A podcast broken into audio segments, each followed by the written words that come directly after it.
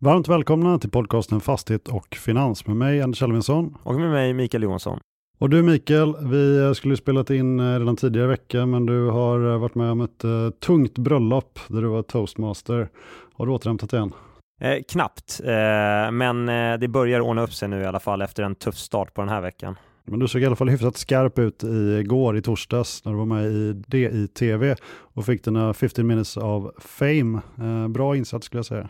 Ja, det var ju väldigt snällt av dig, stort tack för det och eh, jag hoppas och eh, tror att ni som lyssnar på det här går in och kikar på det klippet. Eh, jag tyckte det var en ganska kul diskussion att få vara med om där det var mycket frågor om sektorn eh, generellt och vi hann avhandla allt ifrån K-fastigheters inställda konvertibel-emission till eh, fastighetskrisen i USA och vad jag tror om fastighetsindex framgent samt lyfter vi fram lite olika case där som kan vara kul att hålla koll på. Men eh, du Anders, det är inte så himla lätt att hålla sig borta från dig heller i sociala sammanhang kan väl säga. Du var ju på Business Arena tidigare i veckan och pratade lite va? Ja, precis. Jag var inbjuden av vår tidigare podcast samarbetspartner Hydda Group för att prata om hur man skapar värden genom effektiv och eh, intelligent fastighetsförvaltning. Eh, speciellt viktigt i de här tiderna när räntor och annat äter upp förvaltningsresultatet och man måste jobba på lite nytt eller kanske man ska säga gammalt sätt och på tal om att jobba på gamla sätt så kan vi konstatera att höstens budget från regeringen saknade reformer och satsningar som efterfrågas av främst bostadsutvecklarna och ägarna av hyresbostäder. Men vi har ändå sett två försäljningar i detta segment senaste veckan, eller hur Anders? Ja men precis, trots att eh, utvecklarna och ägarna av hyresbostäder då uttrycker det att det är tufft just nu, eh, minst sagt, så har vi i alla fall sett två avslut. Och, och det första var Byggvästa som har slutit ett avtal med EQT kring försäljning av etapp 1 bestående av 400 hyreslägenheter i ett nytt bostadsområde i Flemingsberg i Huddinge kommun. Och detta är då EQTs första bostadsaffär i eh, Sverige. Eh, detaljplaneprocessen för bostadsprojektet förväntas slutföras under fjärde kvartalet i år med planerad byggstart under våren 2024. Och eh, hela projektet med 400 lägenheter ska då sen vara slutfört under slutet av 2025-2026. Och det är glädjande här att ytterligare en aktör nu tar steget in på marknaden vad gäller hyresbostäder. Och eh, vi kan nog utgå från att när den här aktören kliver in så är det på en direktavkastning som är förhållandevis hög eh, sett till vad vi tidigare sett kanske i sektorn. Men då ska vi också ha med oss att EQT reserverar kapital som kommer placeras först om eh, drygt två år. Då. Eh, Byggvästas projektkalkyl är säkert hårt ansträngd, men det finns ju möjlighet att sysselsätta personal som annars kanske hade behövt varslas och för en långsiktig aktör är detta nog ganska viktigt av flera anledningar. Sen så hade vi NREP som meddelade att de förvärvat 283 nyproducerade hyresrätter med investeringsstöd i Bålsta i norra Stockholm från Scandinavian Property Group, eller SPG som de mer ofta kallas. Denna affär sker efter att den tidigare tänkte köparen norska Vattne eh, Property lämnat walkover. Fastigheten är välbelägen i ett attraktivt bostadsområde med närhet både till Bålsta centrum och pendeltågsstationen. Eh, projektet som färdigställdes under sommaren 2023 är uppfört med investeringsstöd och fastigheten har hög hållbarhetsstandard med bergvärme och solceller och förväntas få en bra eh, BREEAM-certifiering. Och Eh, jag skulle vilja säga att om det är något som går att sälja just nu så är det just hyresbostäder med investeringsstöd i bra lägen. Eh, det är ju verkligen en produkt som eh, har ett ändligt utbud och investeringsstödet högst troligtvis är någonting som vi inte kommer få se mer efter att det drogs tillbaka här för en tid sedan. Så att då äga lägenheter med förhållandevis låg hyra i bra lägen när närbelägna motsvarande fastigheter uppförda med presumtionshyror och därigenom är mycket dyrare för de boende att bo i eh, är väldigt attraktivt och jag tror även här att man räknar med att man får en bättre hyrestillväxt på sikt och lägre omflyttning och därigenom kan investeraren betala en lägre initial avkastning för de här hyresrätterna. Det vi kan konstatera också, som jag gjort tidigare i podcasten, det är köparen här, Nrep. De fortsätter gå i bräschen när det gäller att vara på köpsidan, eller hur? Ja men visst, eh, det verkar ju finnas en outsinlig kassa här som ska placeras i fastigheter och jag tycker det de gjort hittills i år är ju i min värld riktigt bra affärer. Vi får nästan tacka Nrep för att de gör de här affärerna så att transaktionsmarknaden inte är helt död. Ja, så att vi har någonting att prata om i podden också. Ja, eller hur? Vi skickar ett tack till Nrep. det gör vi.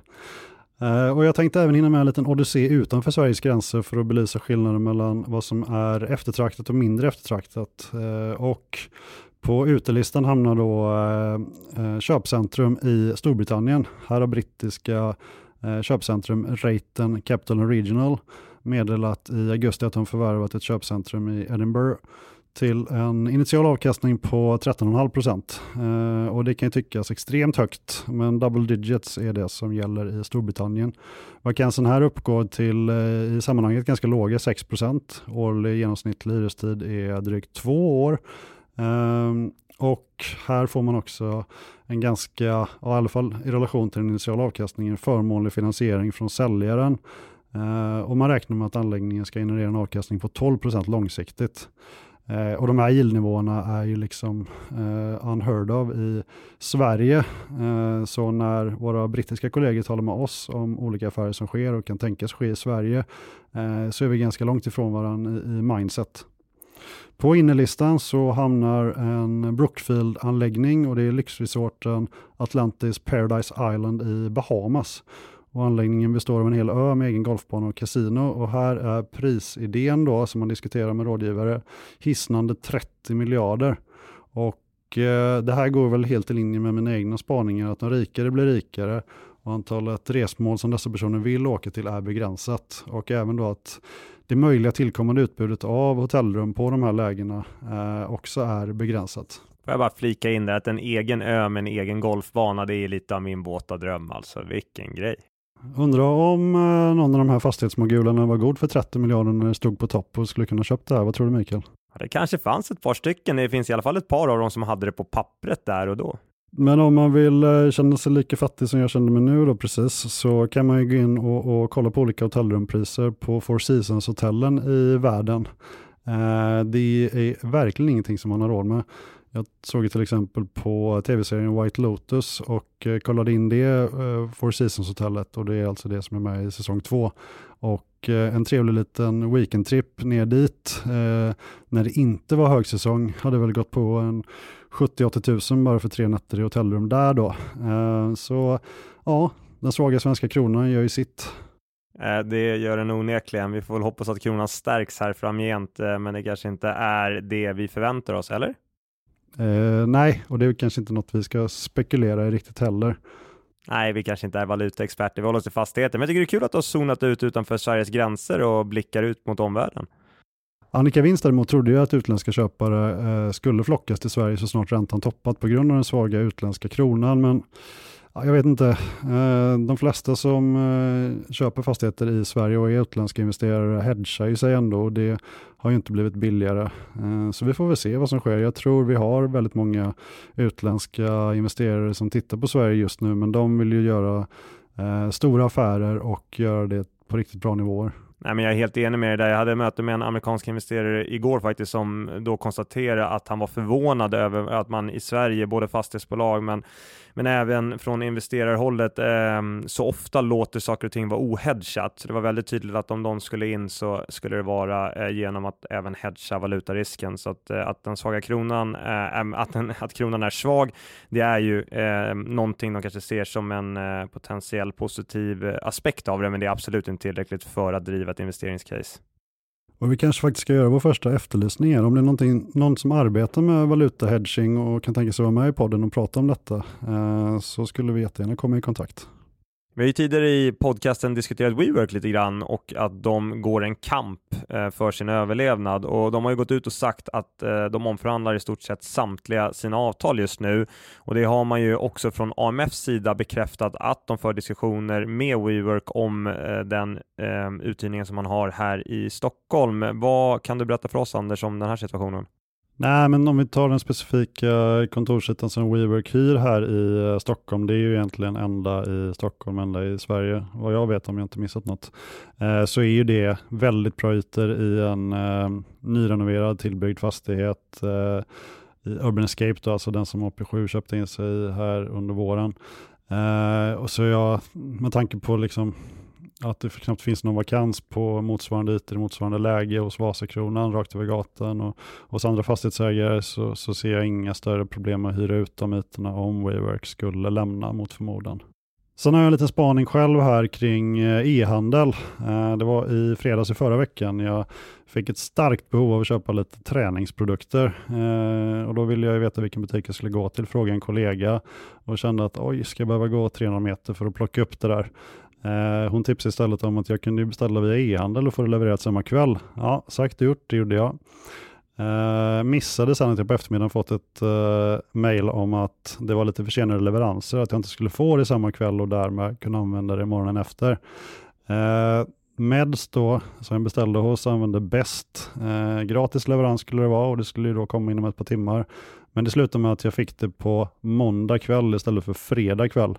Så eh, efter kommer i alla fall jag, om jag verkligen vill ha något samma dag, eh, gå till en fysisk butik. Så Nej, de här e-handelsbolagen verkar ju ha lite att jobba på vad gäller sin logistik. I alla fall det här med att få just-in-time-leveranser. Så kanske finns det ett behov för fler och bättre logistikfastigheter i Sverige då? Kanske. Det är väl de här last mile-kåkarna då, när man faktiskt vill ha saker och ting inom ett par timmar som måste utvecklas och det är väl kanske främst operatören av de servicetjänsterna som behöver jobba lite på sina processer. Annars tycker jag det är härligt Anders att du ändå flaggar för att du tänker gå lite bakåt och gå till det gamla hedliga, att man går till butik, man klämmer och känner på grejer och får med sig det samma dag. Ja, för det är aldrig någon som anklagat mig för att vara konservativ innan.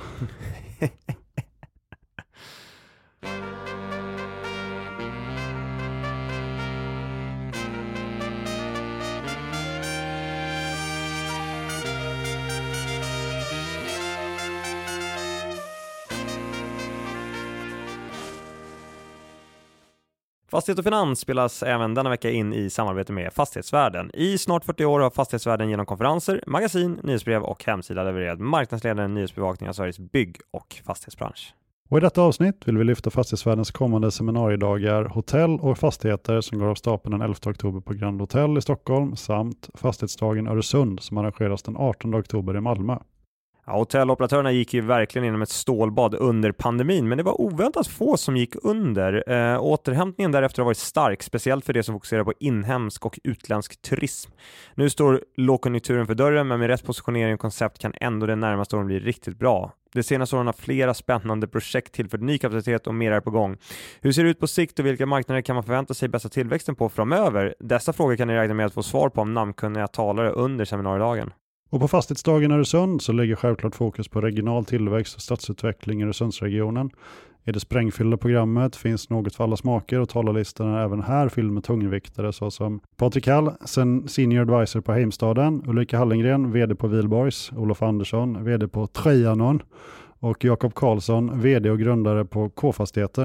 Där tycker jag att du gjorde det bra med uttalet Anders och ta chansen att underhålla och vidga ditt nätverk på dessa events samtidigt som du får nya insikter från intressanta talare.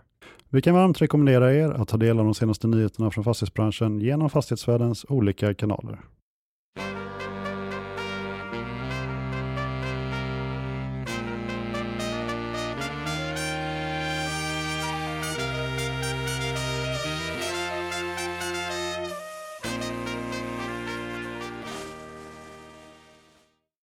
Jag tror hela fastighetsbranschen spänt inväntade augusti månads KPI-siffra och den kom ju faktiskt in eh, något under förväntan. Därmed så hade väl jag förutspått något slags fastighetsrally. Eh, dagen inledde ändå med en svag uppgång och slutade faktiskt på runt 5% upp om jag minns rätt. Vad är din take på den här KPI-siffran Mikael? Nej, men att 5% upp är ju en ganska tydlig signal på att marknaden tyckte om siffran och jag skulle väl säga så här att i längden så är ju det bästa här att eh, inflationen kommer ner om det såklart betyder lägre räntor. Men jag tror att hela aktiemarknaden och hela branschen utgår från att så är fallet. Så att eh, inflationen får gärna komma ner så snabbt som möjligt. Jag tror att det kan vara en liten, eh, att det kan bli lite lättnadsrally på börsen om det sker. För Riksbanken höjde ju reporäntan med 25 punkter som väntat. Ändå så tappar ju fastighetsbolagen väldigt mycket på den här nyheten. Ja, det är ju lite förvånande kan jag tycka, därför att det kan inte ha legat i någons base case att den här höjningen inte skulle komma. Den var väldigt förväntad i, i min mening och det, som sagt, det kan inte förändra några estimat, utan det här måste vara någonting som alla analytiker och alla investerare redan har räknat med. Så att den höjningen kommer är såklart allt annat lika negativt för bolag lagen, men ni kan inte förändra någons värdering av något bolag, för det här borde redan ha varit med i kalkylen. Så att, att den här höjningen får bolag att falla på börsen, det tycker jag är ganska ganska konstigt. Ingen kan ju undgått att att eh, notera Dagens Industris rapportering om Alectas ägande i Heimstaden och de skrivningar i aktieägaravtalet ägaravtalet man valt att eh, fokusera på. Jag får ju mycket frågor kring detta och då misstänker jag att du drunknar i förfrågningar om att snacka Heimstaden, Mikael. Hur har eh, obligationerna och preffen i Heimstaden AB handlats eh, sen vi sist sågs här i poddstudion? Ja, men sist sågs vi här i poddstudion, om jag inte minns helt fel, runt den 4-5 september, så i början av månaden egentligen. Och sen dess så kan man säga att preferensaktien i Heimstaden AB, alltså eh, den listade preferensaktien i Heimstaden-koncernen, den har handlat ganska flat. Alltså priset är relativt oförändrat och jag skulle egentligen säga att detsamma gäller bolagets icke säkerställda obligationer. Det har legat ganska still de senaste två, tre veckorna. Vi hade ju Maria Granlund här på Alfred Berg som eh, träffat tidigare och som verkar vara en klok kvinna. Eh, hon uttalar sig i Dagens Industri om att uh, köpa seniora obligationer i Heimstaden Bostad på 10-11 procent. Det var ju en kanonaffär. Håller du med om det Mikael? Kan bara stryka under. Jag tycker att det är den absolut bästa risk-rewarden i svensk kreditmarknad skulle jag vilja säga eh, just nu. Jag tycker att de är extremt felprissatta idag. Behovet av nyemission i eh, Heimstaden är ju påtagligt. Bostadsbolagen på börsen handlas till betydande rabatter sett till substansvärde och om jag har förstått saken rätt så ska ju ett kapitaltillskott ske på substans i Heimstaden Bostad enligt aktieägaravtalet. Men för att Alecta ska stoppa in mer pengar måste nuvarande villkor i aktieägaravtalet ändras. Det säger nya vdn Peter Hasslev som eh, har kört med ord och inga visor mot hur tidigare ledning och styrelse agerat i den här frågan. Han säger då att det viktiga för mig är att vi inte slänger goda pengar efter dåliga. Och jag menar också att en förhandling har inletts eh, om eh, hur detta ska ske då med ägarbolaget Heimstaden AB. Eh, Mikael, du har din egen teori om hur Heimstadens balansräkning skulle komma på rätt köl i ditt senaste nyhetsbrev. Du får gärna berätta lite om det.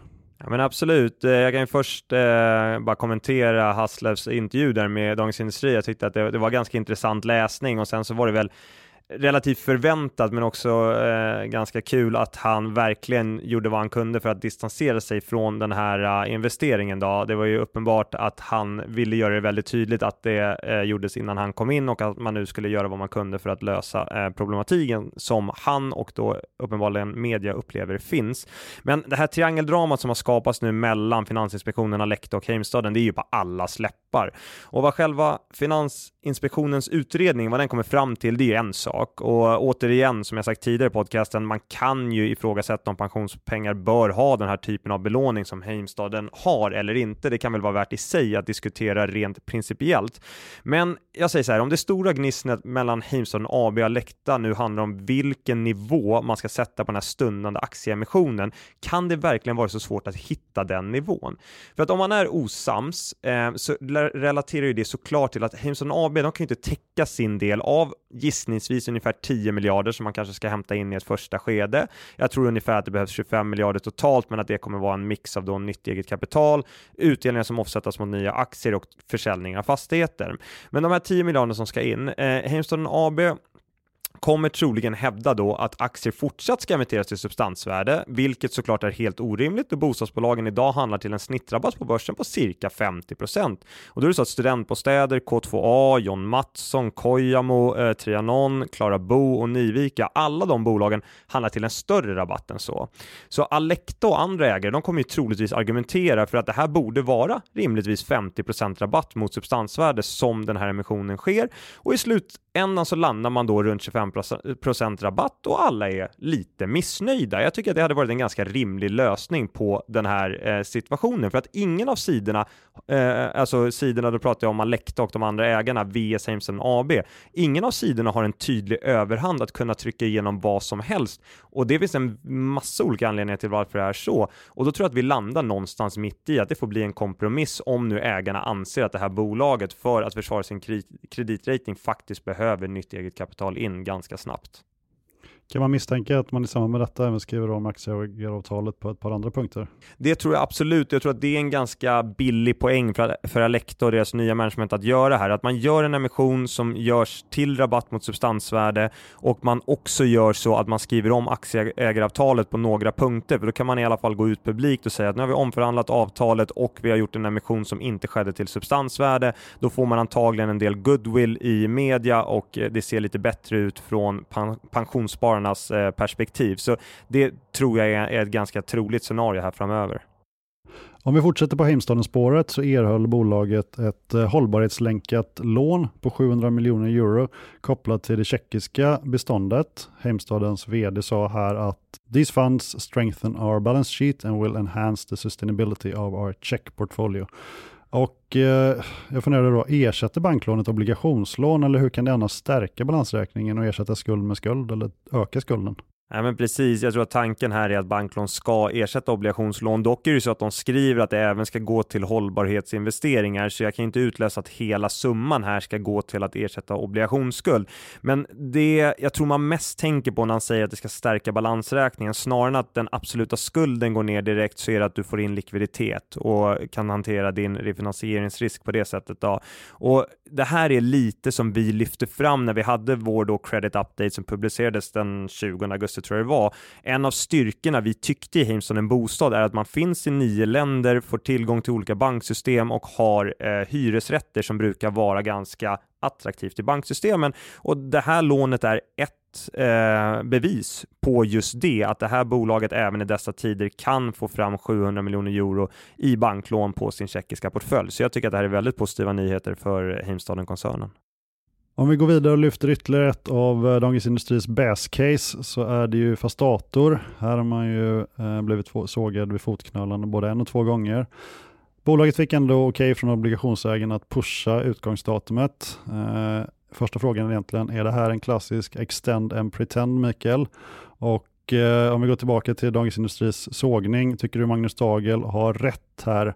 Eh, I att bolaget har en extremt offensiv finansieringsstruktur som nu eh, håller på att falla ihop som ett korthus.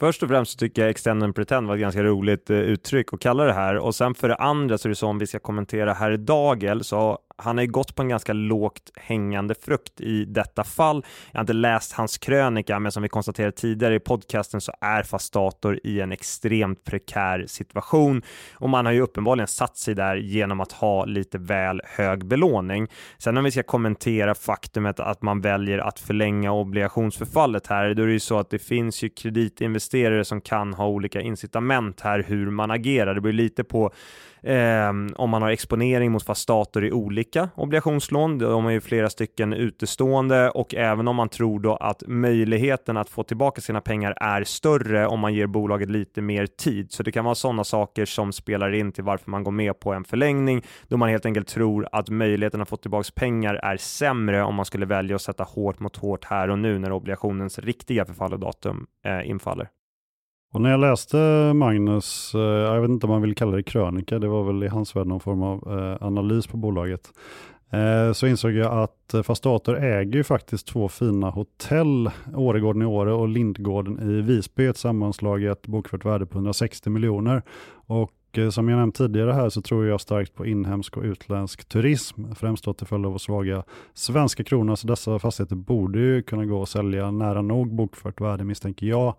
Eh, och jag skulle väl tro att de har bytt ägare innan årets slut, om inte det är det sista som Kuylenstierna är villig att släppa. Och eh, kanske blir det här Iljas comeback på fastighetsmarknaden.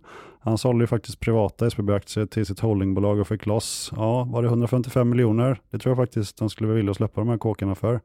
Annars har vi väl 20-25 lyssnare som lyssnar på podcasten som vi känner till, som nästan på egen hand skulle kunna hosta upp det kapitalet som krävs. Så det blir väl ett köptips från mig att titta på de här två hotellfastigheterna. Ja, jag bettar pengar på att det är en större sannolikhet att en av våra lyssnare köper de här hotellen än att Ilja gör det.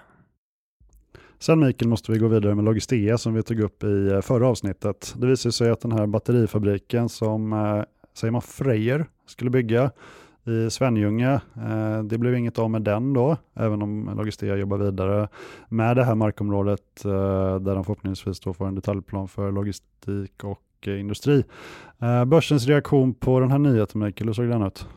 Men aktien rörde sig faktiskt inte överhuvudtaget. Det var helt stilla trots att den här nyheten kom ju under helgen så man hade ju lite tid att sätta sig in och förhålla sig till den. Men sen på måndagen så var det en, en förhållandevis då, i alla fall i absoluta tal en ganska liten rörelse och det kan väl ha att göra med eh, den nya emissionen som ska genomföras kan väl ha påverkat. För i alla fall tänker jag att givet allt stoj som har varit i svensk media kring just batterifabriker de senaste åren så borde kanske det här ha varit en större nyhet, eh, tänker jag då, i alla fall att man hade reagerat reagerat initialt på den eh, än vad som skedde här. Då. Men eh, som sagt, reaktionen var ganska begränsad.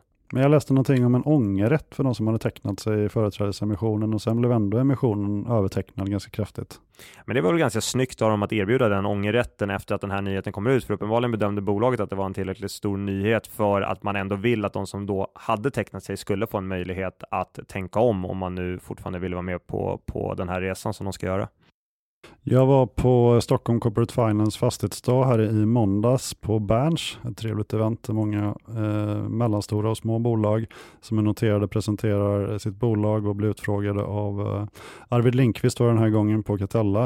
Eh, där sa ju då eh, Zuckerman som är vd på Logistea att 5 miljarder är för litet för börsen. Det snappades även upp av eh, någon av fastighetstidningarna om jag minns rätt. Eh, och han menar på att samgåenden diskuteras och att säkerligen ytterligare två nyemissioner ligger i korten för att uppnå den här visionen om att dubbla bolagsvärdet.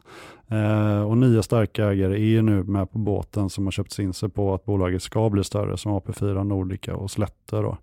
Um, och Eh, han sa väl själv att eh, antingen är bolaget dubbelt så stort om ett år eller så är inte jag här. Eh, vad tror du om möjligheterna att uppnå den här visionen, Mikael? Jag tror att de är ganska goda. Jag tycker att vi har sett tecken här senaste dagarna egentligen bara på att nu börjar det hända grejer på allvar. Om vi bara tar de tre senaste dagarna så har vi då TIAA som har presenterat ett bud på Self Storage Group i Norge, en rejäl premie mot eh, både mot eh, bokfört eh, värde, eller om vi ska säga substansvärde, och mot eh, aktiekursen. Det var väl ungefär 65 procent över stängningskursen dagen innan som man budade och 70 ac eh, accept på det. Vi har också idag, när studentbostäder kommer ut med en eh, garanterad emission, företrädesemission på 330 miljoner och Nivika på 511 miljoner tror jag att den garanterade eh, företrädesemissionen var på. Så att det händer ju uppenbarligen saker och jag tror att precis som eh, Zuckerman var inne på så är kanske 5 miljarder eh, lite för smått för att vara på börsen och det gäller inte bara Logistea utan det gäller ett par andra bolag. Så jag hade varit väldigt förvånad om inte ma vågen eller ma aktiviteten är väldigt hög under de nästkommande månaderna. K-fastigheter vill ju som bekant göra samma övning som Balder och ge ut konvertibelobligationer. Och trots att eh, Jakob Karlsson och Erik Selin som äger ungefär 70% av kapitalet och enligt uppgift var med och tecknade de här konvertibelobligationerna så gick emissionen i stöpet. Dagens Industri resonerade i banorna att K-fastigheters aktier är svåra att blanka och ett vanligt förfarande då vid deltagande i en konvertibel, och det pratade vi om tidigare när vi pratade om Balders konvertibel Mikael, det är att man tar en kort position i aktien som säkerhet mot konvertibelinnehavet. Och det kan ju då exemplifieras, och då plockar jag lite siffror från Dagens Industris artikel här, om att eh, Balder när de gjorde detta och tog in motsvarande 5,7 miljarder Eh, då växte den korta positionen i Balder från 2 till 3 procent samma dag eh, som det här framgångsrika lånet kommunicerades. Då. Vad tror du om Dagens Industrispekulation Mikael kring att aktien är svårblankad? ganska spot on. Eh, K-fastigheter körde här en klassisk höger-vänster inom loppet av tre dagar. Man annonserade dealen för att ganska snabbt avbryta förfarandet. Och som du var inne på där med skeppets kapten i spetsen, alltså ordförande Erik Selin, så tänkte man väl kopiera Balder och få in kapital med en låg löpande ränta som stärker likviditeten direkt och som inte nallar på utrymmet i, i banksystemet egentligen. Och även om jag lyft på hatten både en och två gånger åt Balders eh, 480 miljoners euro konvertibel i våras är det kanske lite långsökt att tro att K-fastigheter ska lyckas med, med den här typen av övning i denna miljö. Och det är ju dels för att osäkerheten kring aktiekurserna i små svenska fastighetsbolag just nu, det är, den är ju väldigt hög hög, men dels är det också precis som Dagens Industri är inne på, som du nämner här Anders, den här typen av instrument in, intresserar ju blankare eh, och storleken på K-fastigheter i kombination med en väldigt låg free float, det är ju ingen bra kombination om man är en blankare för att likviditeten i aktien är helt enkelt för dålig. Så det här var ganska långsökt från början.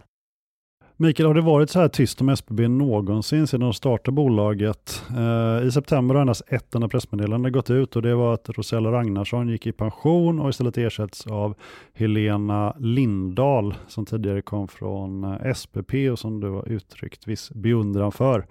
Hon dras över som finansdirektör. Eh, trots det så fortsätter SBB att nå nya bottennivåer. Eh, nu tittade jag först för några timmar sedan och då stod kursen i 3,10 och det är väl ändå bottennivån där då. I eh, DI-TV så talade du om att SBB är ett binärt case, vilket du tidigare varit inne på. Antingen är aktierna värda noll, vilket kreditmarknaden verkar tro, eller så är de närmare eh, dina 9 kronor som du har en köprek ute på. Då. Eh, hur länge kan bolaget överleva utan någon större affär? Nej, men det är egentligen till och med februari nästa år som man måste göra någonting. När vi räknar lite slarvigt här, överslagsräkning, så saknas det väl fortfarande en 4-5 miljarder i likviditet för att hantera skuldförfallen de närmaste månaderna och framförallt är det den euro 550 miljoners obligationen som förfaller i februari som det behöver hittas likviditet för. Så att antingen så får man verkligen gasa på med de här lite mindre försäljningarna till kommunerna eller så behövs det göras någonting lite större innan dess. Då. Det känns nästan som Magnus Tagel på det är någon form av indirekt eh, gäst här i podden, för inte heller idag lät han sågen vila eh, och idag är det fredag. Då var det istället studentbostäder i Nordens tur, där är då SBB och eh, Fastater är storägare. Även här hade Magnus synpunkter kring den höga skuldsättningen och hur den är uppbyggd och även bolagets låga rapporterade direktavkastning. Studentbostäder avbryter ju nu den tidigare kommunicerade nyemissionen för att istället genomföra en ny och större sådan. Och du har ju en, eh, säger man behållrek på bolaget med riktkurs på 1,50 och eh, kursen, återigen senast jag kollade, låg på runt 90 öre. Hur ska bolaget lyckats rida ut den här stormen och vad är din take på nyheten om nyemissionen Mikael?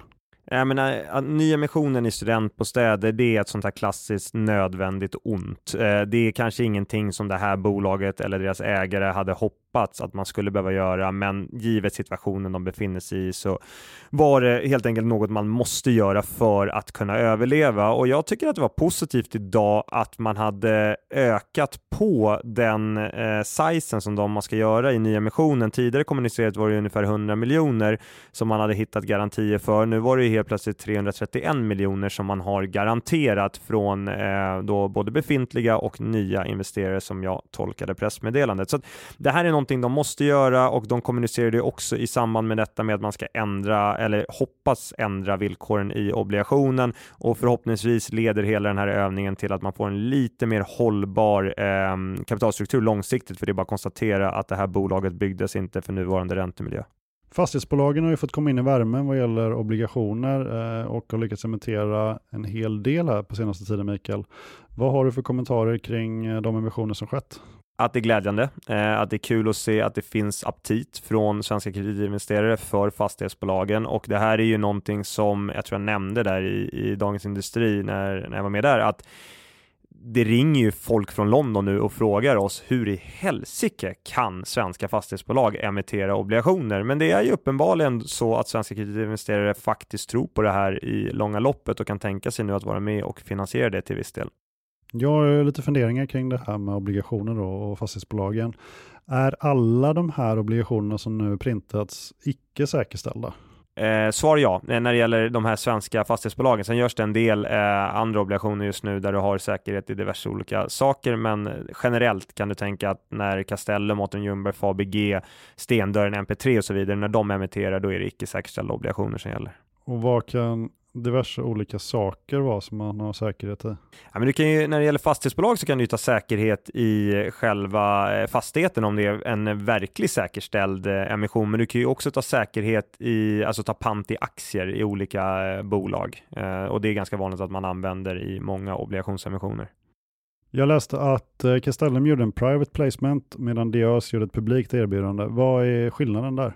Jag menar, private placement som man kallar korta för PP, det kommer ofta via ett, eh, nu ska vi se, ett reversed intresse, alltså att en kund föreslår transaktionen in till en eh, av bankerna som då tar vidare det här till bolaget och sen så jobbar man helt enkelt därifrån för att hitta ett pris sinsemellan. Om det är ett publikt erbjudande som är kanske det vanliga, framförallt för, för high yield-bolagen, där blir transaktionen snarare en process där även andra investerare e, erbjuds att investera. Alltså man öppnar böcker som det kallas, man fyller en bok och så därefter sätts pris och volym. Som jag förstår det har det varit ganska korta obligationer, alltså sett till hur många år de löper som nu printats. Um, varför har man gjort det och hur mycket dyrare skulle det vara om man, eller billigare kanske, eh, skulle det vara om man istället hade gjort en längre obligation? Ja, det, det, är en väldigt bra fråga vad den prisbilden är. Alltså kreditduration är ju något som allt annat lika ökar defaultrisken och en normal obligationskurva ska ju luta uppåt. Alltså ju längre du emitterar, ju mer får du betala eh, därför att den motsvarande då, eller den andra parten, i det här fallet kreditinvesteraren, tar ju en högre risk ju längre obligationslånet ska vara utestående. Och detsamma gäller i, i bank. Och man kan ju också tänka på det från ett bolagsperspektiv här, om du är Castellum, du kanske hoppas någonstans att prisbilden är bättre om två år än eh, vad den är just nu och då kanske du inte vill göra ett femårigt lån för att eh, låsa in dig när du om två år kanske kan emittera ett femårigt lån med samma spread som du idag emitterar ett tvåårigt lån till. Så det finns ju massa sådana parametrar för bolagen att ta hänsyn till och det finns massa sådana parametrar för investerarna att ta hänsyn till. Och ytterligare en fråga där. Vem är det som köper de obligationerna? Du var inne på svenska kreditfonder, men eh, det är ganska mycket pengar som har printats. Räcker de svenska kreditfonderna för att, att fånga upp allt? Generellt eh, just när det är den här typen av volymer och emissioner så ja, eh, en del av dem som har skett också på high yield-sidan har varit lite av rullningar, alltså att man ersätter en annan obligation som förfaller med en ny obligation. Så i samband med att den görs så köper man tillbaka den andra och det gör ju att vissa fonder här är ju netto netto om vi tittar på kassaflöde. Sen är det såklart utöver kreditfonder så har du ju pensionsbolagen som kan vara där och köpa. Eh, I vanliga fall skulle man också kunna ha investerare utanför Eh, Norden. Eh, men jag kan säga utan att ha sett böckerna här ska jag säga att Londoninvesterarna är inte med i den här typen av transaktioner just nu. Däremot finns det nog ett visst intresse från våra vänner eh, i Norge. Och på tal om ma aktivitet så hade vi faktiskt ett bud i sektorn. Det var ju Stenhus fastigheter som la bud på Backaheden. Eh, det här var ett budpliktsbud då utan någon premie. Eh, kan inte du förklara lite för våra lyssnare vad ett budpliktsbud är, eh, varför man måste lägga det och kan man väl lägga vilket bud som helst? Men budpliktsbudet kom, kom till egentligen som ett skydd för små aktieägare när ägarförhållanden drastiskt förändras blir ju ett företags hela förutsättningar, eller kan i alla fall bli helt annorlunda. Och det ska därför inte vara möjligt för ett företag att köpa stora delar av ett annat företag utan att resterande aktieägare då ges en möjlighet att sälja av sina innehav. Så det är egentligen tanken med den. Och när det gäller just nivån på budet så finns det vissa regler för hur ett budpliktsbud ska struktureras och på vilken nivå det ska vara på. Jag noterade att Rutger Arnhult har fortsatt att tanka aktier i eh, Corem. Hur ser det ut för Rutger och hans möjligheter till att fortsätta tanka Corem-aktier, Mikael? Ja, men det här är ju väldigt spännande. Vi kanske inte ska benämna det en kioskvältare, men i alla fall spännande. Och jag är ju, när jag tittar på Corems situation, ganska övertygad om att man antingen måste sälja rejält med fastigheter, trots att man redan har sålt mycket, men man kommer behöva sälja rejält mer.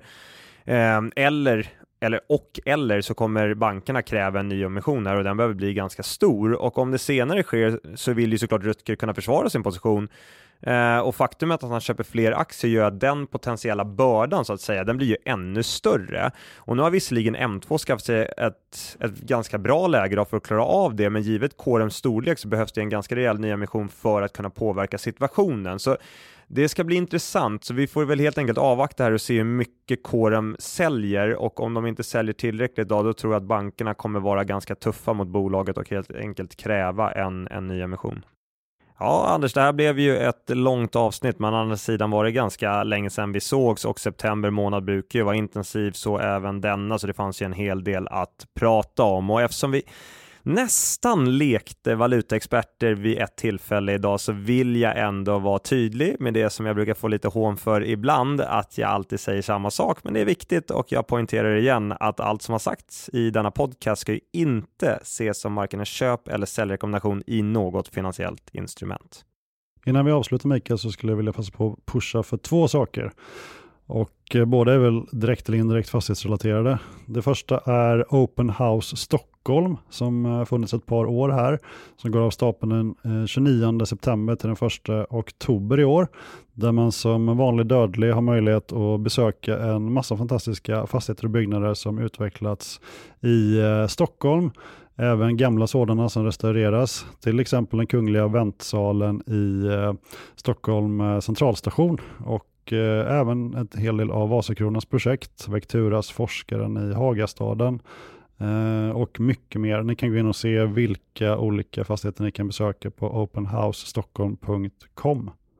Och sen har vi även Akelius som även i år väljer att dubbla gåvorna till världens barn. Och det är Akelius Foundation som under hösten kommer att matcha de gåvorna som världens barn får in genom sin kampanj via Radiohjälpen. Insamlingen ska användas för att stötta utbildningsprojekt runt om i världen. Och om gåvorna som ges mellan den 18 september till 31 oktober uppgår till 100 miljoner så skänker Akelius Foundation 100 miljoner också då. Verkligen beundransvärt arbete av Akelius och vi vill även passa på att tacka våra samarbetspartners Cushman Wakefield, Arctic Securities och Fastighetsvärden. Och med det så passar vi på att önska alla en fortsatt trevlig vecka. Ha det gott!